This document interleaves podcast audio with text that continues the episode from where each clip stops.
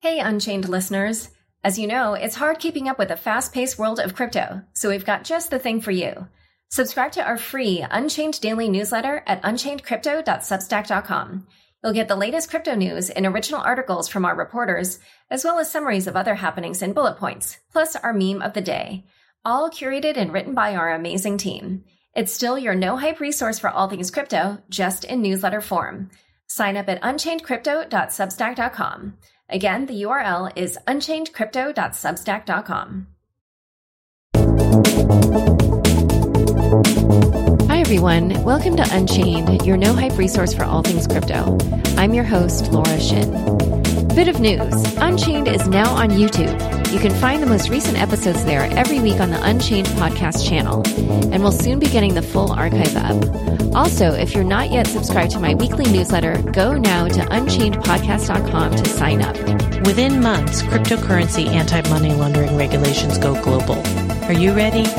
Avoid stiff penalties or blacklisting by deploying effective anti money laundering tools for exchanges and crypto businesses, the same tools used by regulators.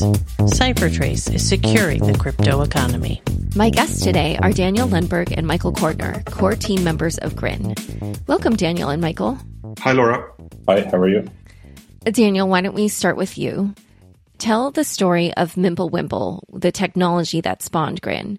For listeners who don't know the tale, like Bitcoin's origin story, it has a mystery at its core that makes the technology even more intriguing. Sure. So, Mimblewimble is a privacy enhancing and scalable protocol for a blockchain.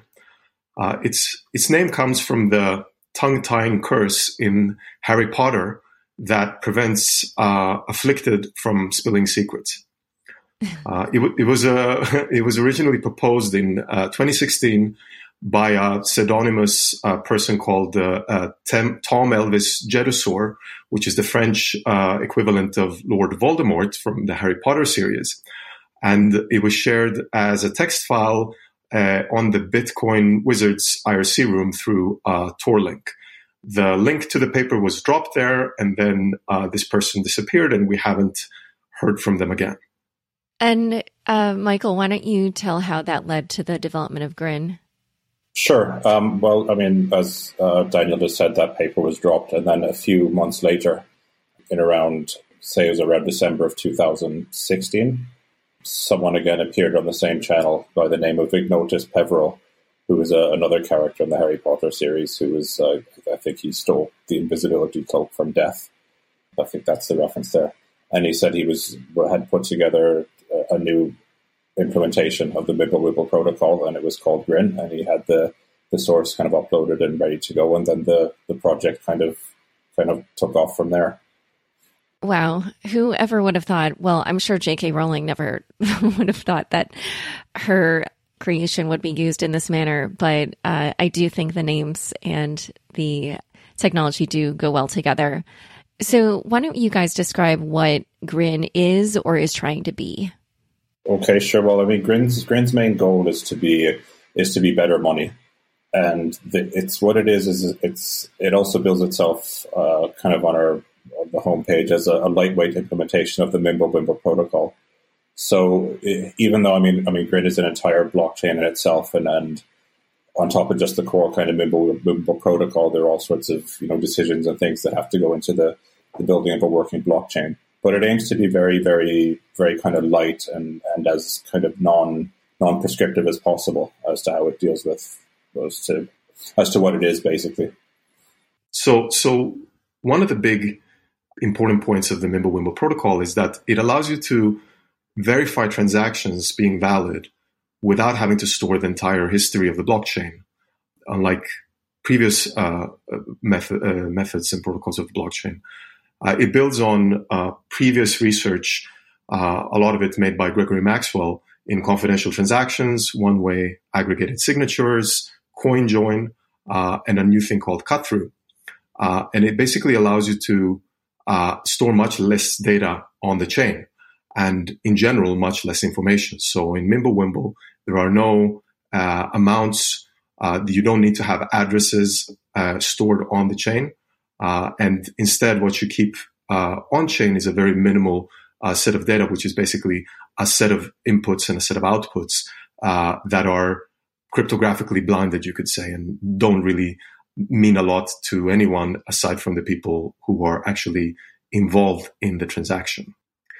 This allows for much easier syncing, uh, faster syncing, and less uh, size of the blockchain itself as well, which is why you're getting these uh, scalable properties. Yeah, when I was learning about this, there was something really sort of mind blowing. It's just like if you really understand Bitcoin, then yeah, you're like, oh, this is kind of a better way to do it. You know, just um, with that level of efficiency or kind of the lightweightness of of the blockchain. It just it, it just feels like this was built by somebody who deeply understands Bitcoin and kind of what the problems are with it. So, what about the technology captured your imagination? Why, out of all the different crypto projects, did you decide to work on this one? Okay, well, when I first came across the project, it was a few months after uh, after it had been put out there, and I was kind of the the technologies that kind of go into kind of blockchain development and cryptography, applied cryptography rather. It's it's kind of a lot of stuff that really kind of that I like doing, just kind of from a technical perspective. Kind of I enjoy coding on it, I enjoy working on it.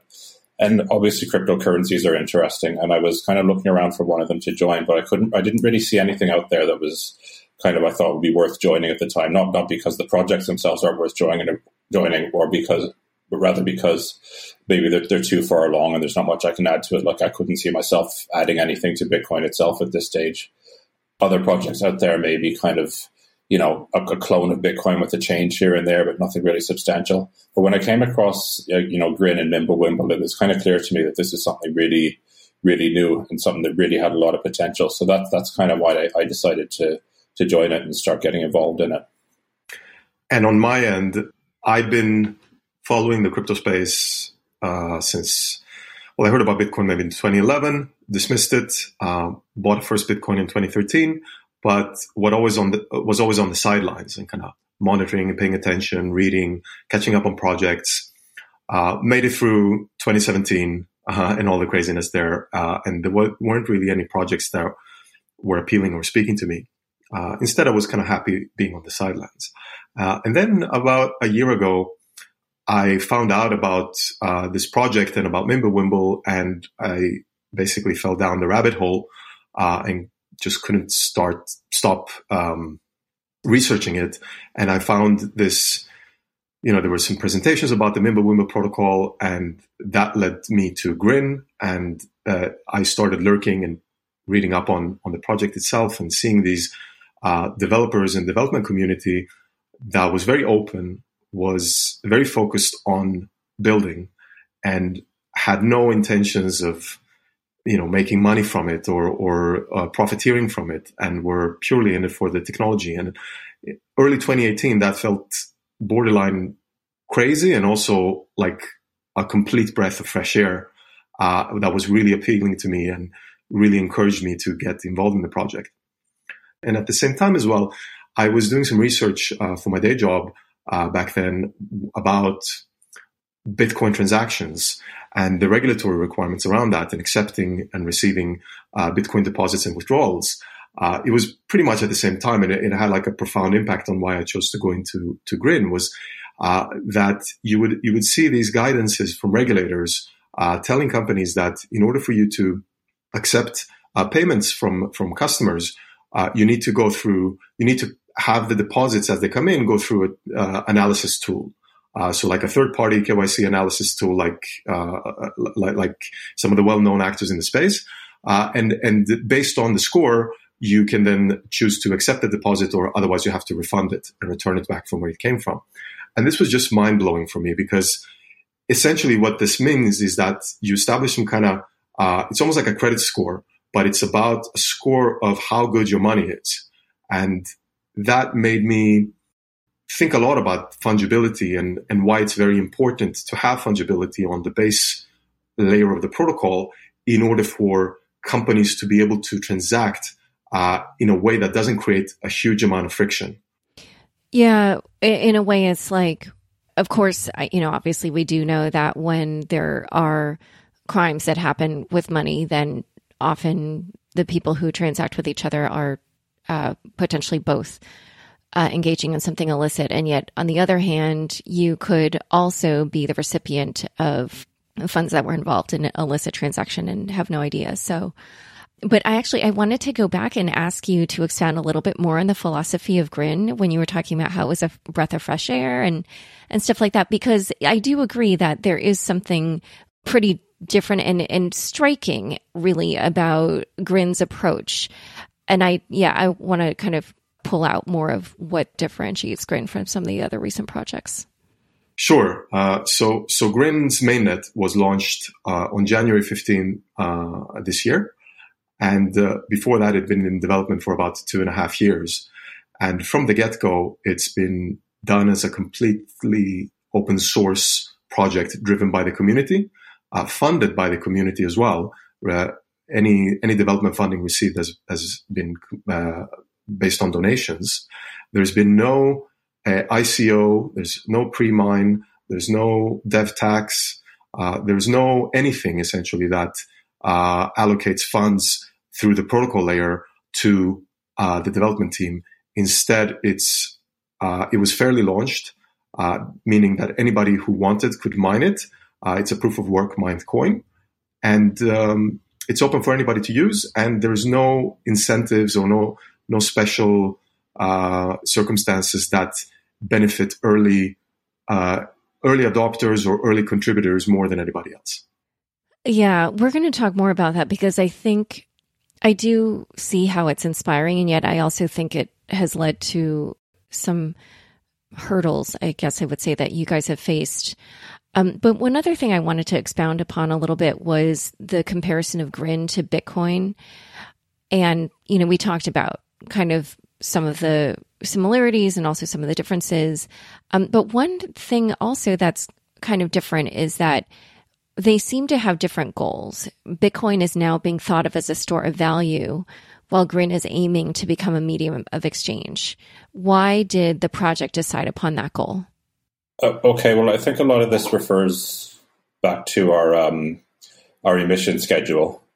Now, when we when we start comparing Grin and Mimblewimble, we have to be a little bit mindful of, sorry, when we're comparing Grin and Bitcoin, we need to be a little bit mindful that, you know, Bitcoin was launched 10 years ago and was a completely new technology at the time. So, so some of its original, kind of its original purposes may not have been what it turned out to be. So, I mean, the paper itself stated that Bitcoin was supposed to be digital cash. Um, since it became clear that the emissions or the, the very limited emission schedule of it you know led to leads to a good amount of, of deflation. Um, the the story's since been changed to say no, now it's a now it's a store of value. In our case, in Grin, we very much would like, you know, as a, as Bitcoin was originally meant to do, we would like Grin to be used as a medium of exchange as opposed to a store of value, which is why we've decided on a kind of a very simple emission schedule, as in one one Grin per second, sixty grins per block, basically forever, instead of having a very limited schedule. So this is something I wanted to ask about because so obviously the the emission schedules seem different on the surface because Bitcoin has the 21 million Bitcoin cap, which incentivizes people to get a piece early, like, you know, a Bitcoin or a fraction of a Bitcoin and hold on to that. And that would then drive up the value of all the Bitcoins. So Grin's approach is different because there is no cap, but there's this consistent inflation in perpetuity of one grin per second. But the thing is that they have the same outcome. Like over time, Grin's emission rate will have the same effect of the block reward halvings in Bitcoin. And what I mean by that is in Bitcoin, the inflation was high in the early years. There were 50 new Bitcoins every 10 minutes. And that's when the circulating supply was low. Then it dropped to 25 and then it's now 12.5. Soon it'll be 6.25. And then even though in Grin there are no halvings, the emission rate by staying constant starts out as a high percentage of circulating supply and then eventually just becomes a smaller and smaller percentage over decades, which basically results in it eventually be, being so, somewhat negligible. Um, so in that sense, that's how I'm how I'm confused. Like how can Grin go after this medium of exchange goal and try to get people to use it. And, and I even saw in your documentation that you believe that this monetary policy will discourage hoarding. But I don't understand how that will happen if the effect of the monetary policies seems to me at least to be the same. Maybe there's just, just something I don't understand. No, no, I think you're right, and I think that's a fair point. I mean, it, it, it's not so much that you know there's a halving or there's a limited number; it's that the the inflation rate is predictable, and so we know how many grins there are in, in circulation now. We can point to 30 years from now and say we know how many there are going to be in then. So that that's really what we think the important thing is here. Um, as as far as it, you know, you're right. The, the the inflation rate approaches zero basically. So you get to a point where where you might as well not be minting any more grins because you know there's basically you know no appreciable inflation going on after a while. But but to be honest, honest, um, this I, I, I go kind of go around saying that the the choices that Grin is making in this regard are very conservative. And, you know, this is absolutely, as far as I know, the first major coin to do this, as in to not to have a halving and not to have a, a limited emission schedule. So I, I don't think we could have gone out there and, you know, and instead, you know, created an inflation schedule. I mean, kind of at this point in cryptocurrency development, even what we're doing now is a very, very radical approach, and we hear we hear all sorts about it everywhere we go. So yeah, I, was about to say, uh, and it's great that you that you pointed out, Laura, uh, and it, it, it really is a conservative approach. And personally, I would have loved to have you know more inflation, but because uh, because these were the kind of the questions I was asking myself as well when I got involved. But the amount of, I think, like the comments, the commentary on the sidelines, and from from people kind of approaching the project, I think the narrative uh, has a big uh, role to play here. And w- with when Grin's emission schedule is quote unquote unlimited, it has a lot of uh, effect on people's minds and how they approach the coin. Uh, we've seen that just in the comments. I'm not sure that's going to last and it's going to maintain itself, but it very much, I think, has this effect of thinking that, all right, Grin is not going to be worth much more. Everybody's kind of saying, oh, it's doomed. You know, the, the value is going to go down so much uh, which is great in my opinion. In, in, if you're trying to build uh, electronic cash uh, like functionality, because then people are not going to think twice about spending it, uh, which is really what's important in order to drive adoption. Uh, I, I, would have loved to see, like over time, uh, you know, much more aggressive inflation. But I think, as Michael was pointing at, this was already a very radical step, apparently, in the space. And uh, uh, I, I, think at least we're going in the right direction. And, it, and to, to, be fair, also to, to, point out, I don't think it would have been possible to to have this if it wasn't for the success of Bitcoin. Right? In a way, we're standing on the on the shoulders of Bitcoin, having proven the concept of a of a cryptocurrency to some degree. Uh, and and I don't think it would have been possible with with unlimited emission back in 2009. Uh, but because of Bitcoin, we can now take it one step further and say, all right, this is an unlimited emission uh, is still very conservative. Well, one other thing that I was wondering though is if you, so essentially, you know, as I pointed out, the inflation rate, the the way it, or the emission, you know, at least, yeah, you can push this narrative that it's going to be different from Bitcoin, but you know, like I said, in effect, it it is pretty much the same. But the other thing is, so with Grin, unlike with Bitcoin, well, no, actually, in this regard, I guess they're sort of similar because somebody needs a Bitcoin address. But but anyway, so to to send somebody Grin, you know, they have to agree to accept it. But like, who's going to want to accept a new currency if the narrative is that it's going to quickly depreciate? So in that regard, like, how do you plan? You know, if you if your goal is to get medium of exchange, then how are you going to do that? And is there some plan to get stores to accept Grin or like? How you know how are you going to yeah, make this medium of exchange goal happen? Sure. I think I think it's very early days in the in the project's lifecycle at this stage, where Grin is only a few months old. Uh, so so this is something that is going to have to take some time to to grow and mature as the ecosystem evolves. There are right now, I would say, the kind of the main use use cases uh, are buying grins and putting them in a wallet, right? Or you mine grins and you have a mining pool and you cash out from the mining pool and either to an exchange or you, you put it back into your wallet. Uh, I think that uh, those use cases are going to be dominating for a while now. Over time, though, uh, because there are there are more grins minted every every day. Every second, there's a new grin uh, put out in circulation. Uh, there's going to be a lot of users holding a lot of grin, and some businesses are going to find that uh, attractive in terms of uh, speaking to like a, an audience uh, where they can sell products to, uh, specifically catering to us because they accept grin. That's one one way of starting to get some early adoption. Uh, another another way that will happen over time once there's a big enough user base, or e- even the other way around, it could also be, is is for businesses and individuals who have needs to transact privately, right?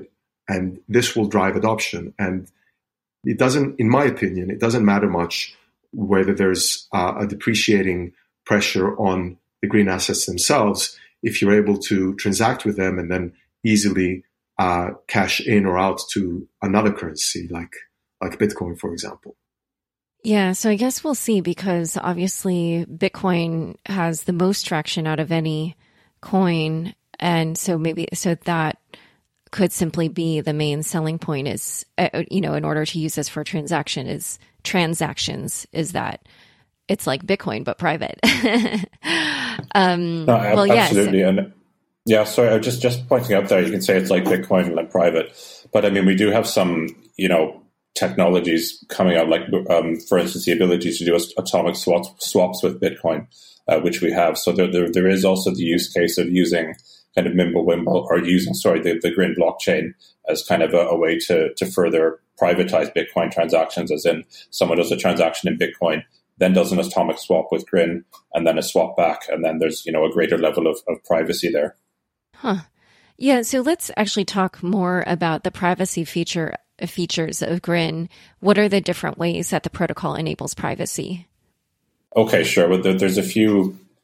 There's a few different things. First off, um, amounts on the blockchain are completely obfuscated. Transaction structure, by the time it gets to the blockchain, is is obfuscated or compressed basically when I look at you can I mean you can try this now if you look at a, at a Grin blockchain explorer and you look at the data that's in the in each block there's basically there's nothing there identifying it it, it, it basically looks like random data and that's down to kind of the the, the mathematical trickery that happens uh, with Mimblewimble um, so instead of you know having one transaction you know one signature per output you kind of have everything kind of put together, amalgamated into kind of one one very compact block, so to speak.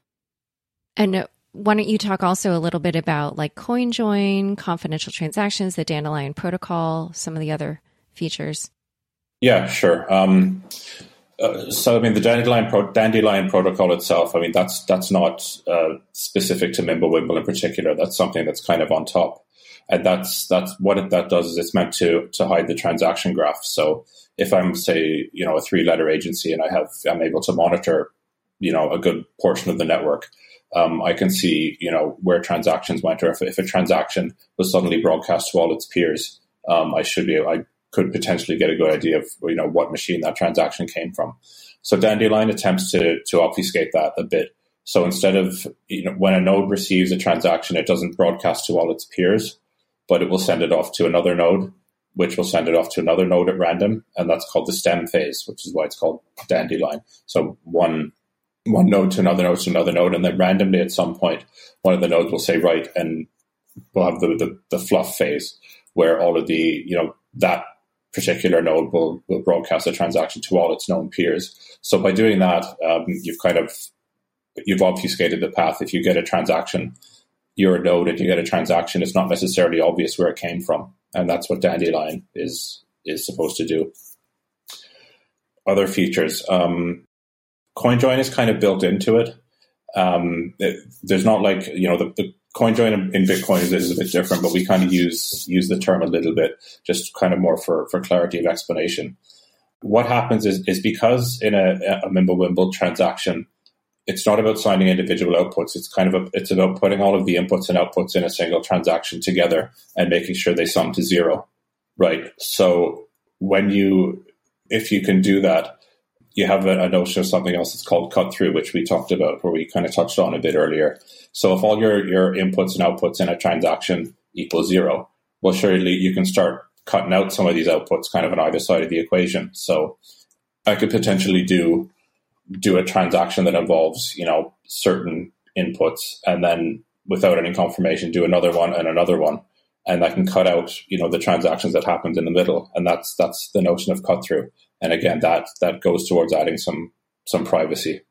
And that's like if I send you a payment and let's say it's for 10 grin and then part of the inputs that were used well actually how, so how would this work? So okay so let's say that um, i sent you 10 grin and then you turn around and you send 10 grin to daniel. Then um, essentially what will happen is the cut through will make it look like i just sent 10 to daniel directly.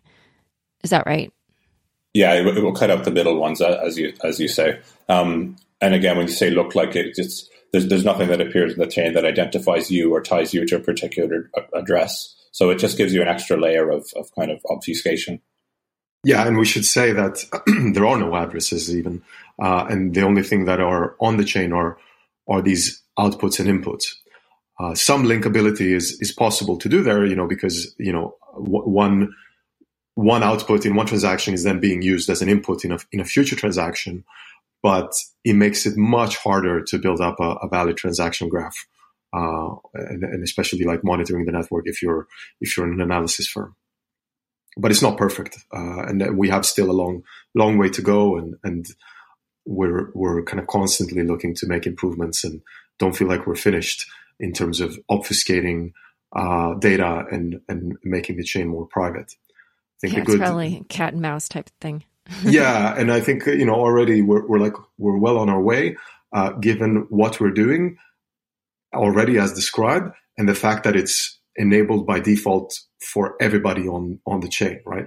So a big a big part of privacy is hiding in crowds uh, and uh, amongst your peers, and uh, because this is enabled by default on the core protocol, anybody that's using uh, Grin is essentially making it harder for uh, for uh, for privacy to be leaked. We're going to talk more about this concept of having no addresses in Grin in a moment, but first, a quick word from our fabulous sponsors. Face it, regulations can stall or kill a fast moving crypto business. New FATF and EU cryptocurrency AML laws are coming soon. You could be hit with stiff fines or blacklisted, no matter where your servers are in the world. Prepare now deploy the same powerful CipherTrace tools used by regulators, protect your assets, streamline your compliance programs, and keep your exchange or crypto business out of the regulators' crosshairs. Learn how effective anti-money laundering tools help keep your crypto business safe and trusted. Learn more at ciphertrace.com/unchained. CipherTrace is securing the crypto economy. Back to my conversation about Grin with Daniel and Michael. So, as you mentioned, there are no addresses in Grin. This is yet another reason I was so fascinated by this technology. So, how do people send each other money then? How do I send Grin to somebody if I don't have an address or, or addresses that I call my own? Okay, so you're right. There are there are no addresses in Grin. Um, what all you have basically is is a, a, wallet, which is essentially you know a private key or a system for generating private keys um, that give you permission to spend outputs that are on the chain. So in order to build a transaction, there's a, there's an interactive element in the protocol, as in I have to send some data over to the person I'm transacting with, who has to do something to it, and then send it back and then post it to the chain. So it's, it's from a cryptographic standpoint, it's it's known as an, an interactive protocol, as in two parties have to transact with or interact with each other rather in order to create the transaction and the, the key kind of part of that then means that uh, this has to happen through some communications channel, but it could be uh, any communications channel that the, the sender and the receiver uh, chooses to use. It could be a private chat. It could be, uh, you know, a written message. Uh, it, it could be any form of communication that allows the sender to interact with the receiver once, and then the receiver to send information back to the sender uh, and that's it. And then that that can be finalized and broadcast to the chain. Yeah, this was another thing that I thought was so interesting. Like, there's something about this architecture that reminds me a little bit of email in the sense that the protocol makes the transaction possible, but then there are many ways you could execute it. So, like with email, you know, you could use your own email server or you could use Gmail. And um, so for Grin, what are the different ways in which people can execute Grin transactions? Oh, okay. Well, just just a little bit of technical explanation. Um, the the absolute simplest way to send someone a transaction in the core, just kind of on the Mimblewimble protocol itself, is you send them, you know, a transaction or a partial transaction, and this would contain some private keys that are needed in order to spend the output, and the other person puts that together with theirs and creates a transaction. So that that's the simplest way to do it, but that obviously involves the sender revealing private keys, which causes all sorts of other problems. So we don't do that. So in, in Grin itself, we built we have something on top of that for doing a transaction exchange, and it's it uses Schnorr signatures, and it requires one back and forth. So from the say this the sender to the receiver and back in order to you know for either party to build up a Schnorr signature, so we can we can put together kind of the the final signature without any one party having to reveal the keys to anybody else. So the short, so you know, from a practical standpoint, what comes out of that is the shortest way to form a transaction is from sender to receiver and back to sender.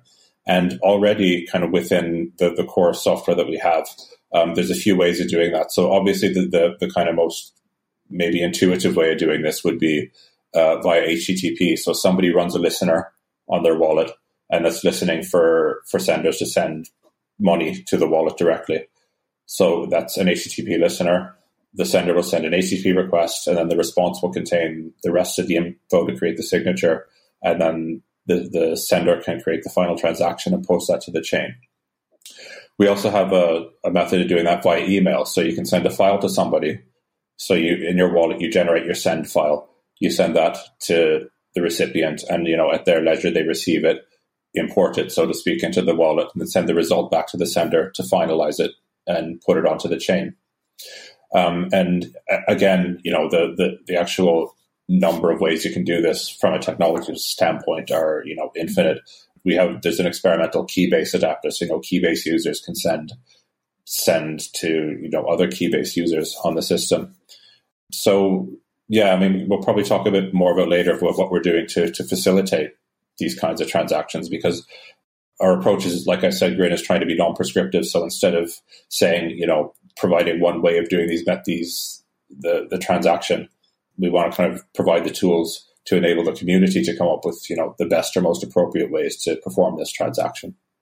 And isn't there a way to do it with paper as well? Uh, you could you could you could write everything down on a piece of paper and send it to somebody, and they can type it all back in. But um, yeah, absolutely. you can meet someone with a dark alley and a wad of paper and say, you know, here's your grins.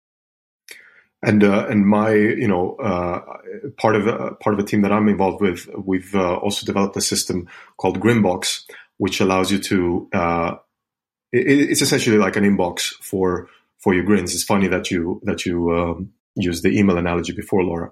Uh, so everybody gets an address, but the address is not is not stored on chain or anything. It's derived from your, your private seed. And then you can exchange messages through the, through a relay of servers, uh, that are federated, just like email. Uh, and all these messages are end to end encrypted so that only the sender and the receiver can actually, uh, be privy to the information of the slates. Uh, it, but, but it's essentially an example of how we uh, envisage layer two solutions to deliver different solutions of the problem of exchanging message information and building these transactions rather than on the core protocol layer saying, all right, this is the one way to best do this. Instead, uh, you know, it's encouraged that many different uh, approaches are experimented with, and kind of the one, the one that works best is is going to be the one that, that gets a lot of usage.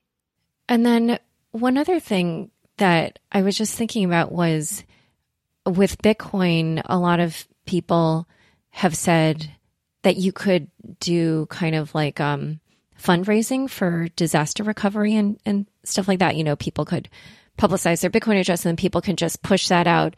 But is that like earlier, Michael, when you were talking about how um, you could use HTTP that's always just listening? Is that a way that that kind of crowdfunding could happen as well using Grin? Uh, yeah, absolutely. As a matter of fact, we do have an example of that going for our for our own fundraising efforts. I believe there's a there's an HTTP address that can that anyone can can send grins to with their wallets. And then for this round trip communication that needs to occur to make a transaction happen, obviously we know that ransomware has been a huge trend with Bitcoin where, you know, they hijack your computer or whatever and demand you pay them in Bitcoin. Does the setup of Grin make that any either easier or harder? Or I'm not sure how that would affect that trend. Um, that's a good question. That's not really something I've I've thought about. Now, the, I mean, the people who use Bitcoin as ransomware are, you know, are, are not necessarily the cleverest people in the world because using Bitcoin leaves a, a, a massive trail behind as to where you are. You know, the minute, I'd say the minute someone tries to actually spend that Bitcoin, there'll be there'll be people all over them. Um, so yeah, I, am not really sure. Um, in a sense, you know, if they if they say here's my HTTP listener, I mean, they could be could be doing this through Tor as well. So yeah, it could be it could be quite difficult to track them as well. So yeah, it's interesting. It's not really something I've, I've thought about too much. Huh, okay, I guess if they take control of your computer and then yeah initiate the transaction and you want to get the computer back, you would need to complete it. But then maybe it's actually worse because then since it's private, the ransomware people will will like Grin better than Bitcoin actually. Yeah, I also didn't know the answer to that when I asked it, but just thinking it through right now. All right. Yeah, well, I mean, we, there are there are many there are many use cases for uh, private transactions that are maybe negative, but there is also many positive use cases for private transactions and a need uh, for private transactions in general. Uh, and it seems like um, the example that you raised, uh, if we've established that ransomware uh, is is possible today and it's widely used and it works well with Bitcoin, I don't think it makes um, a big difference to the to the spread of ransomware with a technology like Grin. Maybe they switch to it, maybe not, but it seems like they've been able to to do their uh, carry out their business uh, regardless today quite well. Yeah, and I know it's so early in the life of Grin, but do you have any sense yet of whether criminals are interested in this form of money? Because for people who've listened to my previous episodes with Fluffy Pony of Monero and Zooko of Zcash, um, I did ask them a little bit about how they felt about the fact that their cryptocurrencies did um, make crimes easier. I don't know. I mean, I mean, uh, it's kind of like with the does the Fed the you know criminals use cash as well, and I'm not sure uh, you know what the Fed thinks about that. Uh, I, am sure the Fed is much more, uh, you know, focused on kind of the wider economy uh, than specific individual use cases for for for how cash is being used. I, I like to think of Grin as, as quite agnostic in that sense, uh, and the protocol itself is not opinionated about use cases. Uh, it shouldn't be. Uh, just like cash doesn't really care how it's being used, it's just functional. And then there might be some individuals or organizations that are using cash in a way that breaks the law. Uh, and I definitely think governments and regulators should care about that, but it's not up to to the transaction method itself to do that. Yeah. So let's also now uh, kind of uh, apply the same thinking to the uh, just you know the general uses for the technology. So we've been talking about how you know this protocol or, or Grin requires this like round trip communication to make a transaction happen. And in the Bitcoin world or in the crypto world in general, a lot of people have talked about how legacy systems are pull technology, meaning, uh, you know, you have to hand over your information and then the store or whatever that wants the payment from you has to contact your bank and request that that money and that pull technology is sort of prone to fraud. And then people have been talking about how Bitcoin is a push technology where you control the money and like cash, you decide when the money gets sent out from your address. And that, of course, then puts the burden on users to not lose their private keys. So in this case where Mimblewimble is like different, how would you how do you think it will affect behaviors around money and what kinds of financial problems do you think could happen or you know, sort of like the push pull thing or do you think that it sort of resolves all kinds of issues with that? I think it actually improves a bit on on the model uh, uh, with Bitcoin from a practical perspective of uh, accepting payments from users. Uh, again, kind of thinking on in the context from like a from like a business. One of the problems or challenges, I should say, with accepting Bitcoin is that users are prone to do uh, a lot of errors and mistakes. And by having this interactive protocol where uh, it, it, basically, in order for you to receive a Grin transaction, you have to actively uh, get involved uh, in order to process it, which means that it's not possible for somebody to just send money to you to an address of yours in the blind, uh, like a HTTP address or something. You actually have to actively respond and send information back to the sender, which means that it's very easy to reject transactions, which allows transaction flows to be more robust in a way. So you don't have this issue of some user sending uh, address to an address they shouldn't be doing, and now you have to figure out what happened and return the funds back to them. Or if some unauthorized person is sending you cash, which might sound a bit strange, but you know a lot of businesses actually uh, are very careful about making sure that they only receive payments that they're supposed to do to receive. Otherwise, their their bookkeeping doesn't add up. With Grin, it becomes easier to do so because you can basically run checks and validate that indeed you're, you're supposed to receive this payment and otherwise reject it. All right. So let's talk a little bit more about some of the other features of Grin. So Grin does not have something called scripting, which uh, Bitcoin has. So what are some examples of things you can do with scripts in Bitcoin, but not in Grin? But then I, I you know, uh, Michael, I think also did mention now you guys still have features like atomic swaps, and I think there are a few others. So, what are some of the other features that you were still able to retain anyway? Right. So, I mean, atomic swaps is one example. Um, there, there's something that's been kicking around in in Mimblewimble circles with the notion of scriptless script, and what that means is it, it means kind of cryptographic tricks um, that you can do to enable kind of script like functionality without actually having to go through, you know, without actually having to include a script. So, um, one example of that, I mean, and again, this is all kind of theoretical stuff that we kind of have on a list for research, a lot of it.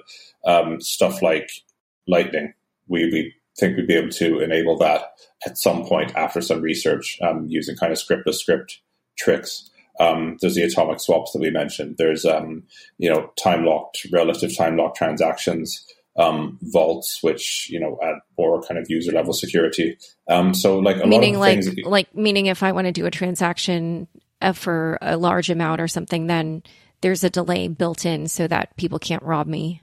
Is yeah, that, absolutely. Yeah. Yeah, and if someone tries to, then you know there's a case where nobody gets the money, so there's there's there's less incentive for people to even try in the first place. And so, what are scriptless scripts? So, first of all, let's can you describe what scripting is, and then what scriptless scripts are?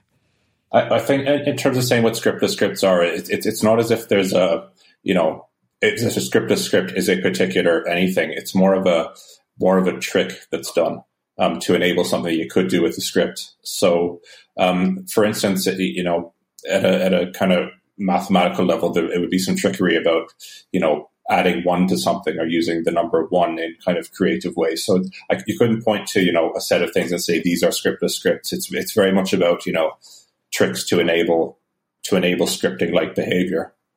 And scripting is a way of making Bitcoin programmable? Yeah, it's basically uh, smart, some, some very basic smart contract functionality. Yeah and in Bitcoin, like I mean, I don't think it's used all that extensively of the kind of the standard exchange script. Um, stuff like you'd see, you know, Ethereum. You know, the biggest use case for Ethereum is, is, is to have you know smart contract enablement or the ability to develop smart contracts. Unfortunately, that doesn't fit in with the Mimblewimble protocol because it's such a kind of compact form of a blockchain that there's no room for it anywhere. Yeah. And so, uh, and, and the, the kind of the notion and concept of scriptless scripts is attributed to Andrew Poelstra, who uh, was doing Mimblewimble research early on, and it just basically allows you to implement some simple uh, smart contract functionality that is off chain in a way, uh, and you don't need to it, it's you don't only check uh, signatures are present and correct, and it's derived through using Schnorr signatures. And what are Schnorr signatures? Uh, a Schnorr signature is is basically it's, it's a multi multi user signature. So I, I, can I can sign something, uh, or sorry, I can create a signature for something, and someone else can create a signature for the same thing, and we can combine the two signatures together. You can basically add them together to get kind of one signature that's taken from all the kind of partial signatures involved. So it's it's it's how we do the um, our basic transaction in in Grin at the moment. Is instead of everyone revealing private keys, I just sign a part signature with my private keys, and the other person signs part of their partial signature with their private keys, and then when you put that all together, um, you can you can add the public keys, and then the public keys will be able to verify the signature. So my the added private keys equals the the added public keys, and it all works as if it was just one person created the signature. And if you do scriptless scripts, you're basically, or adapter signatures as they call it, you're basically in a way hacking this by putting some, you know, these signatures, the private uh, information could be could be random, but you could also um, make, you know, put in some deliberate information that then can be used in your kind of off-chain smart contract in air quotes. Let's talk about your launch. What were some of the different features of your launch and why did you choose those features? Okay, so I, I think the um, the notion of like a fair launch in the sense that there wasn't any pre-mine or, or dev tax or uh, any kind of design around uh, incent- uh, incentivizing or rewarding uh, development team. I think that was taken quite early in the project. Uh, I think a lot of it has to do with just keeping things simple and straightforward and also making things fair and transparent. Uh, and it wasn't, it's just, you know, in a way, I think, you know, the more I've kind of been involved in the project, the more I think about it, it's, it's what really makes sense. Uh, if, if you're looking at the big picture and thinking about what the end goal is, uh, if the end goal is to, you know, get funded and, and have a little small development team working on a project, you probably would do it in a different way. But if you're trying to build a, almost something that could be a public good and you want to see like big picture, long game thinking and want to enable a, like a healthy and thriving ecosystem uh, surrounding your project, you need to allow equal access to getting involved and make it as easy as possible. And because uh, there's no incentives for me to kind of I'm not getting rewarded if more people are joining the project or not. And uh, as, as a relatively, I, I, guess I'm a relatively early uh, user. But if somebody chooses to get involved in, in Grin today, they have the same uh, um, conditions as I, I do. And it, it, makes it very easy to contribute because you're not feeling that when you're contributing that somebody else is profiting uh, as a result of that. And it also allows us as a group uh, and as a community to be very open and honest about about the project itself. We're not necessarily selling anything because we we have nothing to sell and we have no upside from it either. And uh, and I think that that is great in the sense that it keeps us very honest and it allows also a community to build uh, around the project. Well, so then how do you feel about the fact that in the end, the early miners were these like special purpose investment vehicles devoted to mining Grin, and they were funded by, uh, I guess people were saying $100 million in VC money. Sure. I mean, that may be the case. I, I haven't seen the $100 million uh, attributed to it. The When I've been speaking to some groups and individuals, it seems like a lot of the investment vehicles uh, didn't uh, participate in mining uh, immediately. I don't know if they're doing it now. Uh, there's a lot of uh, mining happening in China. But generally speaking, equal opportunity doesn't equal doesn't mean equal outcome. Uh, you know, if, if there were, we welcome everybody to to use Grin, to mine Grin, and to participate in the project. Now, if there were uh, groups uh, that felt that the project was really exciting and they really wanted to mine Grin and they wanted to devote a lot of uh, resources into doing that, then they're free to do that. And I guess that's just good in general. We're an open project, and and again, we don't really think about these things too much. Uh, I don't really see it as an issue necessarily. And how did notions of fairness play a role in your decision to have those two different consensus algorithms, with one of them becoming more dominant over time? Right. So, so uh, just some background first, and uh, before I go into answer that, Grin is proof of work mined, as we said, and uh, there are two proofs of work Uh, they're all from the same family of, of proof of works called the Cuckoo Cycle uh, family, uh, which was created by John Tromp, which is also part of the core, core team of Grin. Uh, and uh, we have we launched with two different algorithms, two variations of that of the Cuckoo Cycle family. The the first one is specifically tuned for ASIC manufacturing and uh, make it, making it as easy as possible to develop ASICs for it. And ASICs and, are like specialized chips that can be uh, built specifically to mine Grin. Exactly. Uh, eh, there, or there specifically, are, it's specifically to do anything, but then you could have ones that are Grin. exactly. Focused, so a yeah. GP, GPU is a type of ASIC, but it's a very generalized uh, type of ASICs. Uh, but uh, you can also make a specialized ASIC that only does one thing really, really well and efficiently. Uh, for example, mining this uh, uh, Cuckatoo ASIC tuned algorithm. Uh, so that's one of the proof of works. The second proof of work is ASIC resistant, meaning that it's designed to be more GPU friendly and incentivize GPU mining rather than something to develop ASICs for. And when we launched, the reward for the ASIC tuned uh, proof of work uh, was 10%, and the reward for the ASIC resistant proof of work was 90%, meaning that 90% on average of all rewards would go to uh, the miners who are mining the GPU uh, friendly proof of work. And this over time, uh, the balance here between 10% and 90% changes linearly up until the second, uh, once Grin has a two year anniversary, it will switch to being completely 100% on the ASIC tuned proof of work. So what we're saying is that we bootstrap the network, uh, giving a heavier weight towards the GPU friendly algorithm. And then over time, there will only be rewards after two years uh, for the ASIC tuned uh, algorithm. And the logic for that is that essentially the, there was when when Grin was in development, we noticed that there was have a, a lot of attention being put to put to the project, and there were already we heard rumors of ASICs being uh, manufactured and, and and so on, and and we were worried about the decentralization of the network. And a way to bootstrap the network was basically to to devise this dual proof of work system, which is only temporary, in a way to uh, increase the decentralization and also not incentivize one or two big ASIC manufacturers with a lot of resources to kind of jump the queue and have an ASIC miner ready from day one and take control of all the hash power on the network, but instead to have a gradual increase of this uh, ASIC friendly uh, proof of work, and as a result, build a healthy, hopefully, hopefully healthy ASIC ecosystem where you have many different ASIC manufacturers competing and offering products to the market. And let's also go back to um, some of the comments you guys made earlier about how Grin does not have a dev tax, meaning that part of the block reward does not go to the developers. And so, uh, for instance, especially like I know you, uh, Michael, who you know you go by the the name Yeastplume.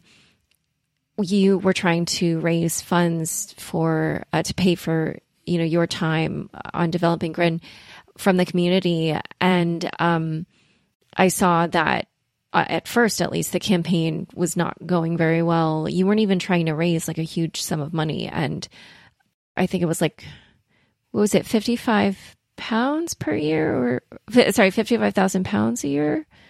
No, it was, it was, a, a, a period. the rate actually that we're, we're using now is about 9,000 euro so to say around ten thousand USD would kind of be our standard what we what we standardized on a as month. a you know a month of developers time. Yeah, yeah, and, and that, I mean that obviously th- includes includes taxes we have to pay. So it's like a the, the salary payment basically that we'd get. Yeah, and at first I think you were only raised like roughly a fifth or something, and then ignored. Sorry, keep going. No, no, you're you're right about that, but that that was that was also the fourth time the fourth campaign as well. So I mean, the, I I've been working full time on Grin since about uh, since February of last year, and since then I've I've done four funding campaigns, and all of which were successful. Some of them, I mean, the first one was in the height of the um, the Bitcoin bubble, so everyone was feeling wealthy, and I, and I mean that that campaign was funded in about in about two days. Um, the next one took a bit longer. The next one took a bit longer. The last one, which was done uh, just around launch, it's it stalled a little bit, but also there were there are a lot of companies out there who've pledged to support Grin over the long term, as in you know put uh, you know a mining pool might decide to give a, a donation of their proceeds into the Grin General Development Fund. I think a lot of that was kind of being set up as well at the same time. So up until now, I mean, the community has been absolutely great. I mean, they've been very supportive and have, you know, have allowed me to be able to, to work on this full time. Oh, but actually, uh, because that one at fundraising attempt at least did not go very well, I know that Ignotus uh, wrote a post expressing his or their disappointment with the lack of funding for for your work, and they also talked about greed in the crypto community. But I just wonder, you know, another looked at another way, it could also be seen as a problem of incentives. And I, like, do you feel like if you were to do it again, would you try to raise funds a different way that kind of harnesses incentives more? Uh, okay, I mean, I, I, don't think trying to to I, I, don't think raising money is inherently evil or structuring yourself in such a way that that you know injecting capital into your project, however you want to do it, is not necessarily a bad thing. As, as a matter of fact, as we can see, you know, it's, it's challenging to do things the way we, we're doing it. But I mean, this wouldn't necessarily be true for all projects that you know I ever work on ever. But in this case with Grin, I mean, it's the first implementation of Mimblewimble, and and we think if you know if the project is run in such a way that it, it's it's obviously to benefit a small group of people, even if it's just you know for uh, you know, supposedly just to pay developers and nothing else, um, it still kind of diminishes from the, the, the notion of Grin belonging to everybody. If there's a dev tax and developers are only paid out of the, the dev tax, there's much less incentive for other developers to come along and join, um, you know, and make, you know, contributions as you would to an open source project because, you know, they're all getting paid out of it. I'm not. Why would I do this? So it, it's it's it's challenging. It's not the only answer, but it, I mean, it's the one that Grin. It's kind of the path that Grin has chosen, and you know, we intend to stick to it. Yeah, and I mean, I've been I've been kind of called a fanatic or incredibly naive when I when I say it, but you know, the way I've been thinking about it, I don't really see another way of doing it that makes sense. Essentially, I think this is it's hard. Uh, we're we're not we're very frugal uh, which I also think is a good thing. Uh, and, you know, raising money in a different way, uh, while you solve the funding problem, perhaps, you also open up the door for a bunch of other problems. As uh, Michael was saying, you know, other developers might be less incentivized to join if they're not getting paid. Uh, how do you allocate funds? how um, how do you handle all this administration of you know it's one thing we have some administration now for the modest funds that we receive in donation, but it becomes a completely different game if you're having hundreds of thousands or millions even of, of dollars that you're supposed to administer and, and do it in the right way. And how do you ensure that funds get allocated to the right place, that they're used efficiently, and that all of this ultimately is actually benefiting your long-term goal? Uh, it, it's it's not obvious, and I don't think actually it's been proven in the space that having more money uh, yields to better results. I haven't actually seen a single example of that at this stage. Yeah, this is one of those things where when you look at it one way, you know, you can see kind of one side and look at another way, you see the other side. I, I definitely, maybe because, you know, we, we've seen uh, that socialism uh, maybe hasn't worked out super well in a lot of places. Um, and maybe it's because, you know, growing up here in the US, uh, you kind of see like, okay, here's how capitalism works. And you sort of think, okay, it works well. But at the same time, you can live in a capitalist society and sort of kind of be into minimalism and be like, well, I don't want to buy a ton of things all the time because that's not a very satisfying way to live. So I, I yeah, I just I look at it and I kind of go back and forth. You know, I do. There is something.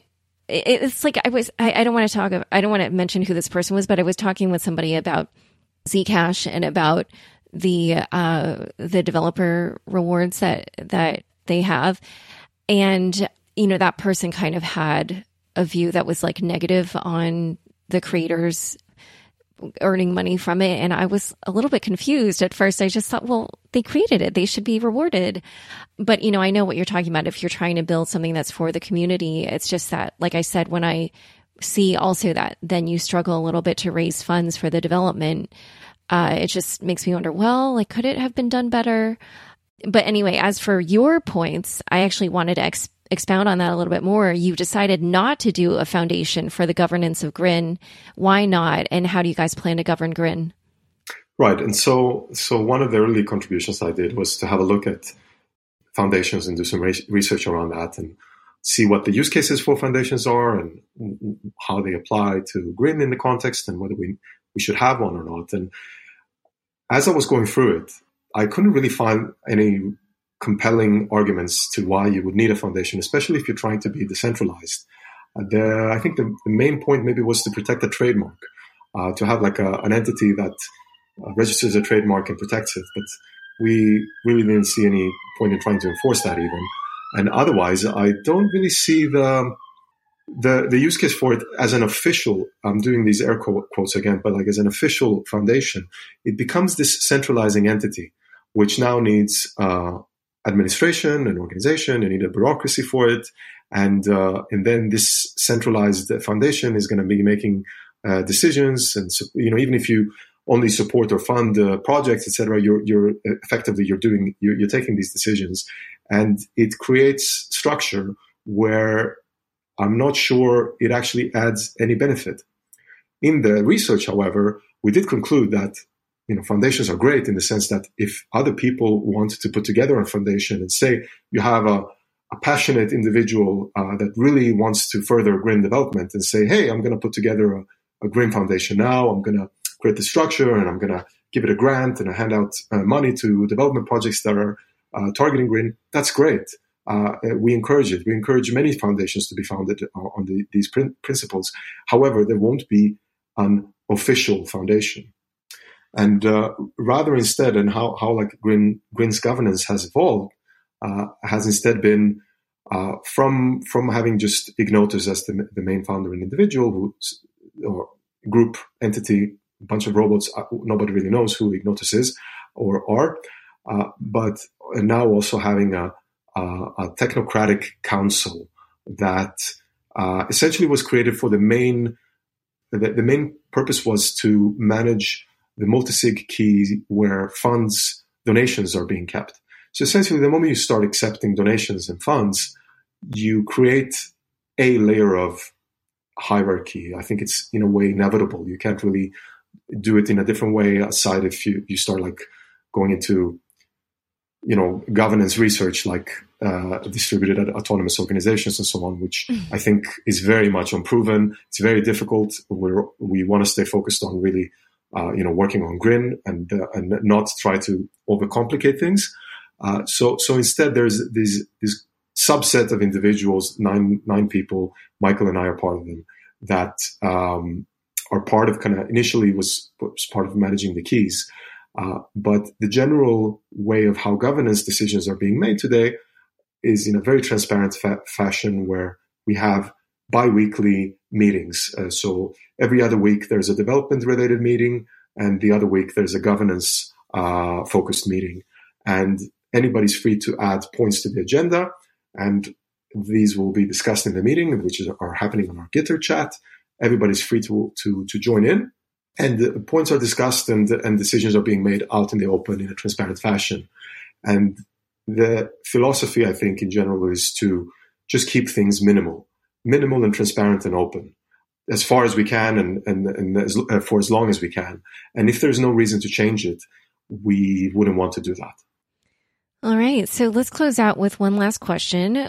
Since launch, which was not that long ago, what are some of the things you guys have been working on and what can we expect from Grin going forward?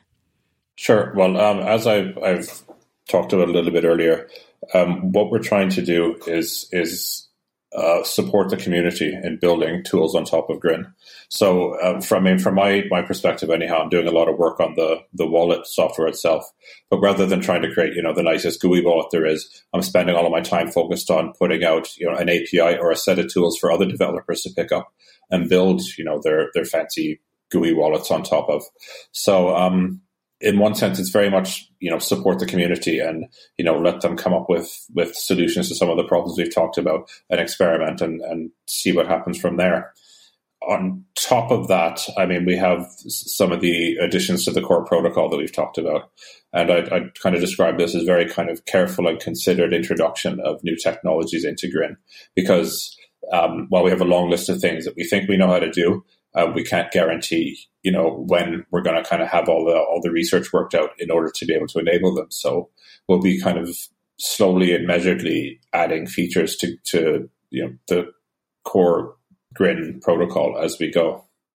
One of the things I'm I'm very much excited about is the recent um, work by Ignotus to uh, see the explore the potential of uh, I2P integration on onto Grin and uh, support a more anonymous uh, uh, peer-to-peer network. Yeah, yeah. I think you guys have a very, very, very interesting project. Um, so we will have to check back in to see what happens. Uh, well, thank you both so much for joining us today. Where can people learn more about you and Grin? Thank you, Laura. Uh, if you want to learn more about Grin, uh, a good place to start is uh, on our website, uh, grin-tech.org. Uh, there's also a Grin newsletter every week that I curate. And if you want to reach out to me, you can always do so via Keybase or Twitter at Lehnberg. And Michael, do you have a Twitter handle? Yeah, absolutely. Uh, um, it would be at Yeastplume is my Twitter handle. And again, if someone really wants to find me, it's very easy to do so either through through the our Gitter channel or, or the forum anything anything grin related. I should be able, you should be able to find me there anyhow. Yeah, and I should also add that you know if you have questions, you want to find out more about Grin, join the Gitter channel. The community is very welcoming and receptive for anyone, and and um, you know get involved. All right, great. Well, thanks so much for coming on Unchained. Thank you, Laura. Thank you for having us. Thanks so much for joining us today. To learn more about Grin, Daniel, and Michael, check out the show notes inside your podcast player. If you are not yet signed up for my email newsletter, go to unchainedpodcast.com right now to get my thoughts on the top crypto stories of the week, plus a preview of exclusive podcast content. And be sure to check us out on YouTube. Unchained is produced by me, Laura Shin, with help from Raylan Gallipoli, Fractal Recording, Jenny Josephson, Daniel Nuss, and Rich Stroffolino. Thanks for listening.